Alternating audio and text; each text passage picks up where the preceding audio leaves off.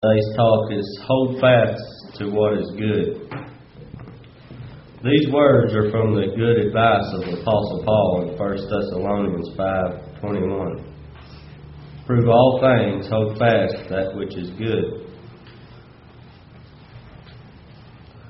There seems to have been a special reason for giving this advice to the Thessalonian believers because Acts 17 we are told that when Paul and Silas came to Berea after having had trouble with the Jews in Thessalonica. Thessalonica.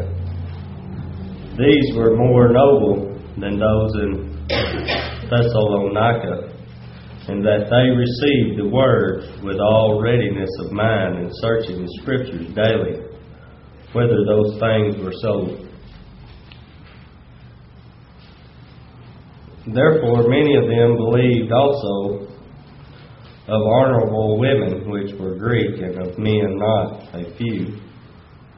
Now, this was no small matter for those who believed Paul's message and remained faithful, with evidently will evidently receive eternal life, while those who would not even listen to Paul will not.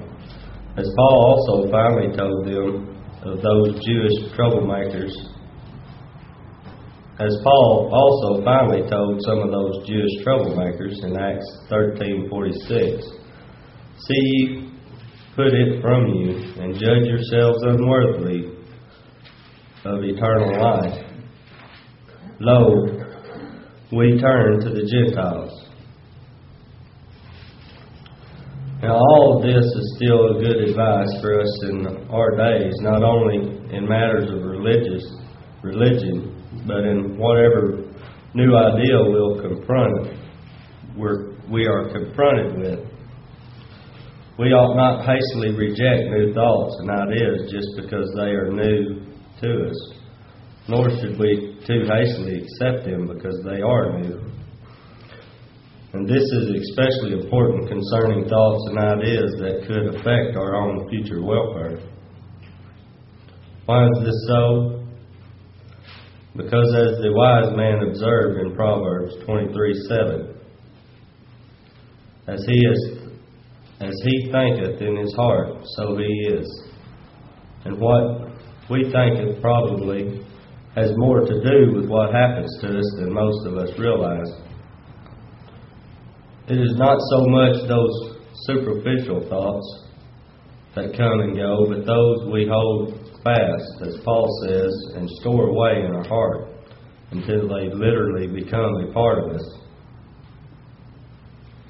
These are the ones that determine the kind of person we are, how we react to certain situations, and to some extent, also what happens to us. This is why the physical difference that we see in people are not as important as those inner differences that we do not see. Man looketh on the outward appearance, we are told in 1 Samuel 16 7. But the Lord looketh on the heart. But we too, when we get to know people, value them according to their inner qualities as far as we are able to judge them. And Jesus also gives us good rule, a good rule to go by in Luke 6 44 and 45. For every tree is known by his own fruit. For the thorn, or of uh, thorns men do not gather figs, nor of a bramble bush gathered they grapes. A good man out of the good treasures of his heart bringeth forth that which is good, and an evil man out of the evil out of the evil treasures of his heart bringeth forth that which is evil. For of the abundances abundances of the heart his mouth speaketh. All of which makes it clear the treasure of the, our heart determines the kind of person we are. And why, therefore, it is so important that we be careful what kind of thoughts we allow to dwell there.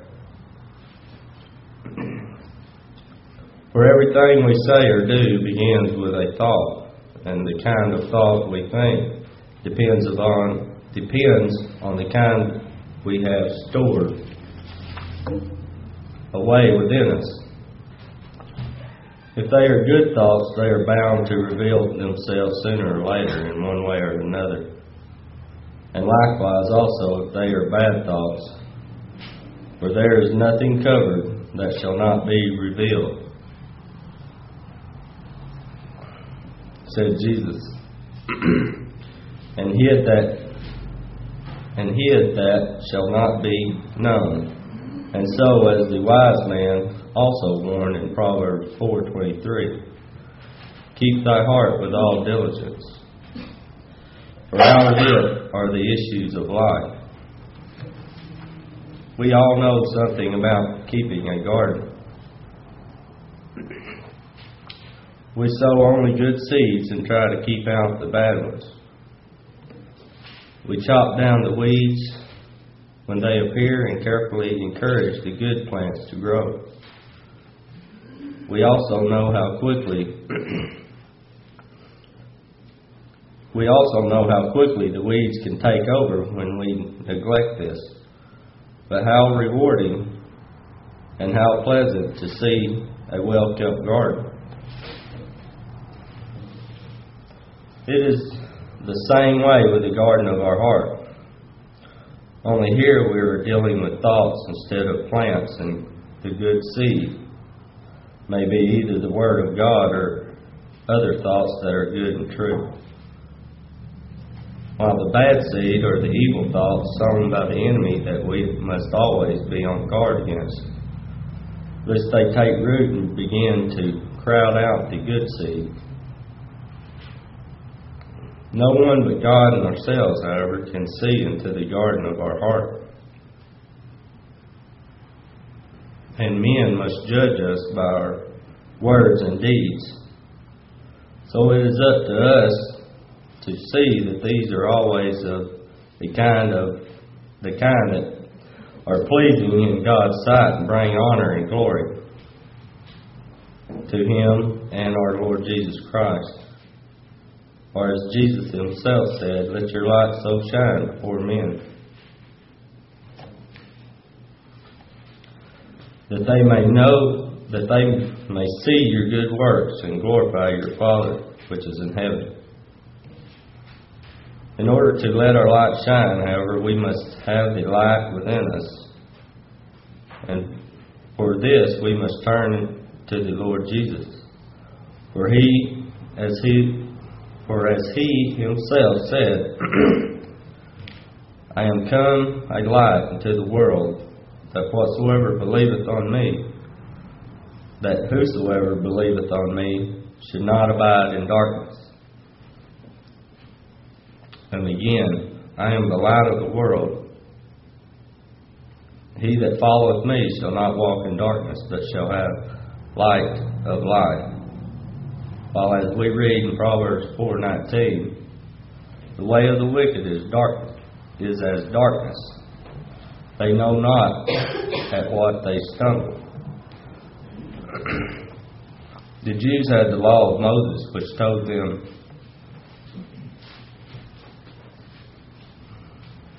which told them what they must do and must not do in order to live. But none was able to keep the law, and few it seems, even tried. For whatever the law said they must do, they was that they must do. That was the very thing they did not want to do. And when thou they thou disobeyed the law, their own conscience condemned them, and all became guilty before God. Righteousness through works was thus shown to be impossible for natural man. But with the coming of Jesus and his perfect obedience, even unto death, a new way of righteousness was proclaimed. Namely, righteousness through faith. This was the good news preached by Jesus and his apostles, namely the gospel of Christ, of which the apostle Paul wrote in Romans 1 16 through 17. For I am not ashamed of the gospel of Christ, for it is the power of God unto salvation to every one that believeth. to the Jew first, and also to the Greek. For therein is the righteousness of God revealed from faith to faith, as it is written. The just, the just shall live by faith, and that new faith was now centered in the Lord Jesus and in what He accomplished for us. I am the way, the I am the way, the truth, and the life. Jesus says, No man can come unto the Father but by me.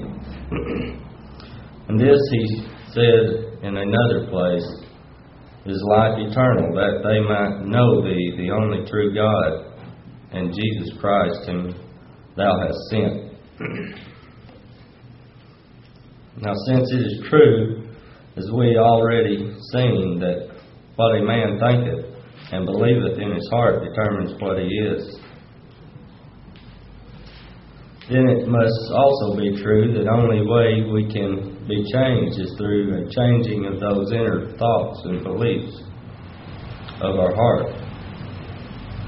And this we will find is also a very base, a, the very base, basis of God's plan of salvation. It is the exact it is exactly what the gospel of Christ has intended to do and what the law of Moses could not do.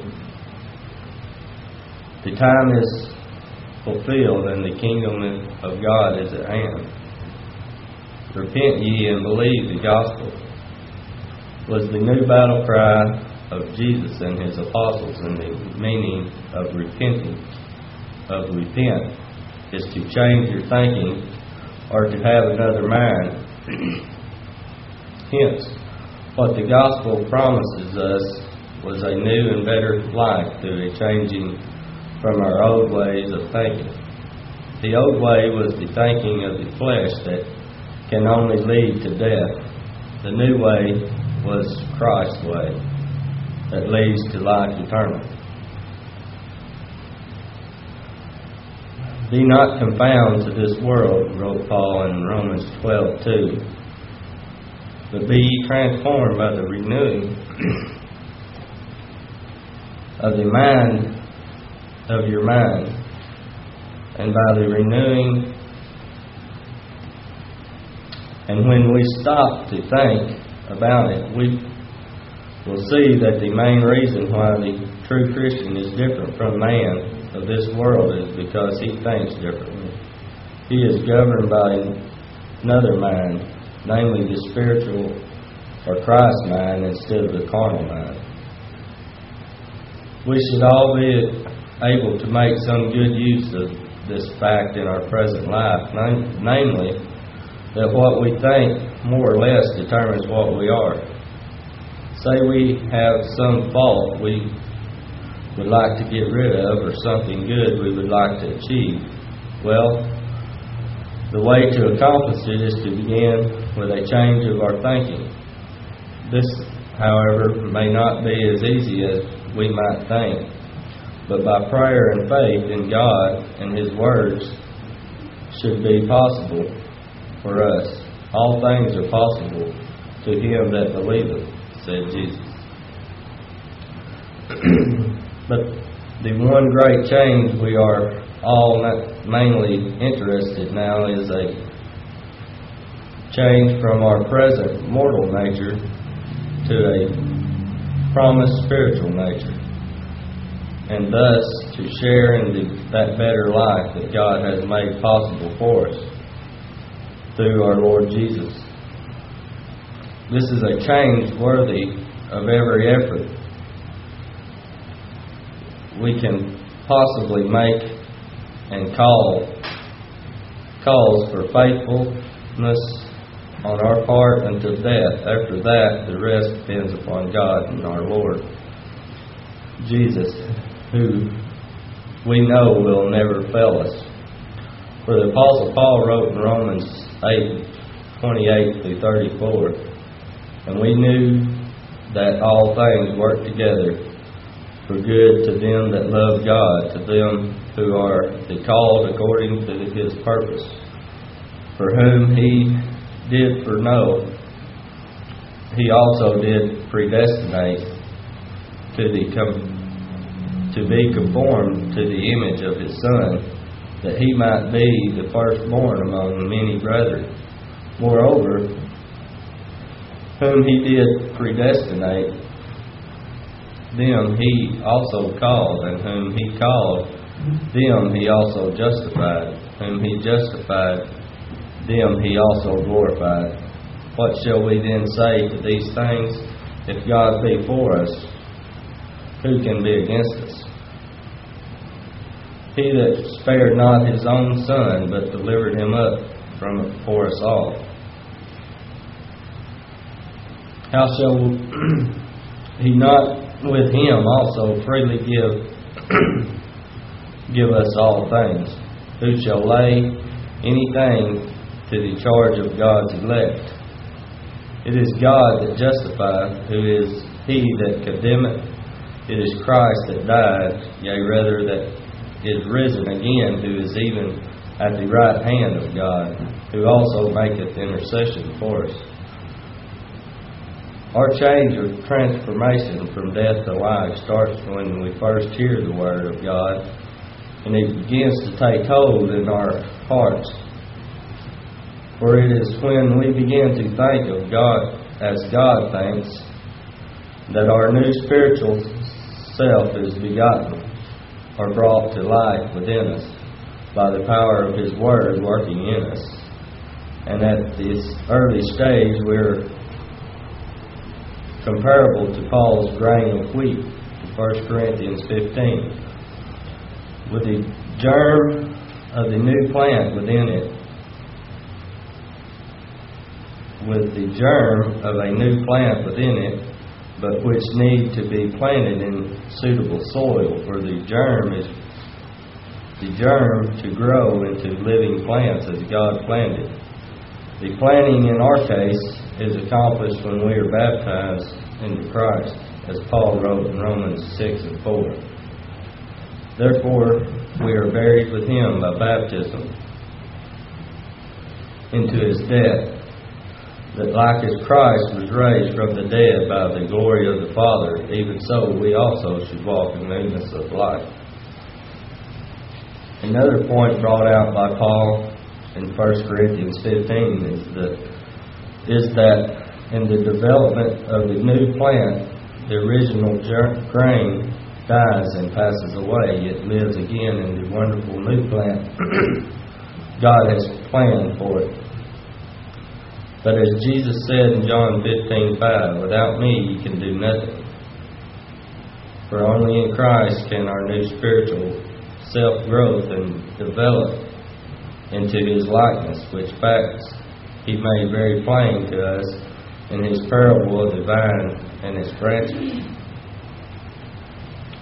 Abide in me, and I in you, he said, as the branch cannot bear fruit of itself except it abide in the vine.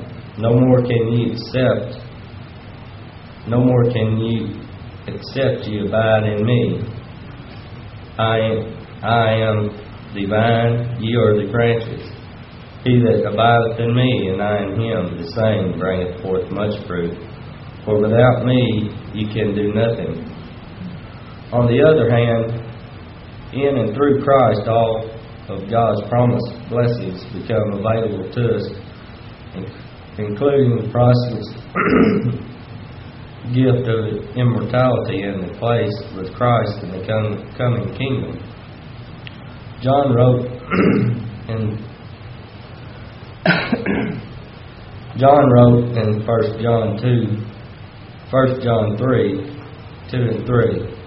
Beloved, now are we the sons of God, and it doth not yet appear what we shall be, but we know that when he shall appear, we shall be like him, for we shall see him as he is, and every man that hath the hope in him purifieth himself, even as he is pure.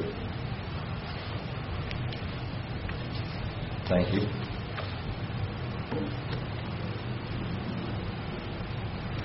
That's the end of my exhortation.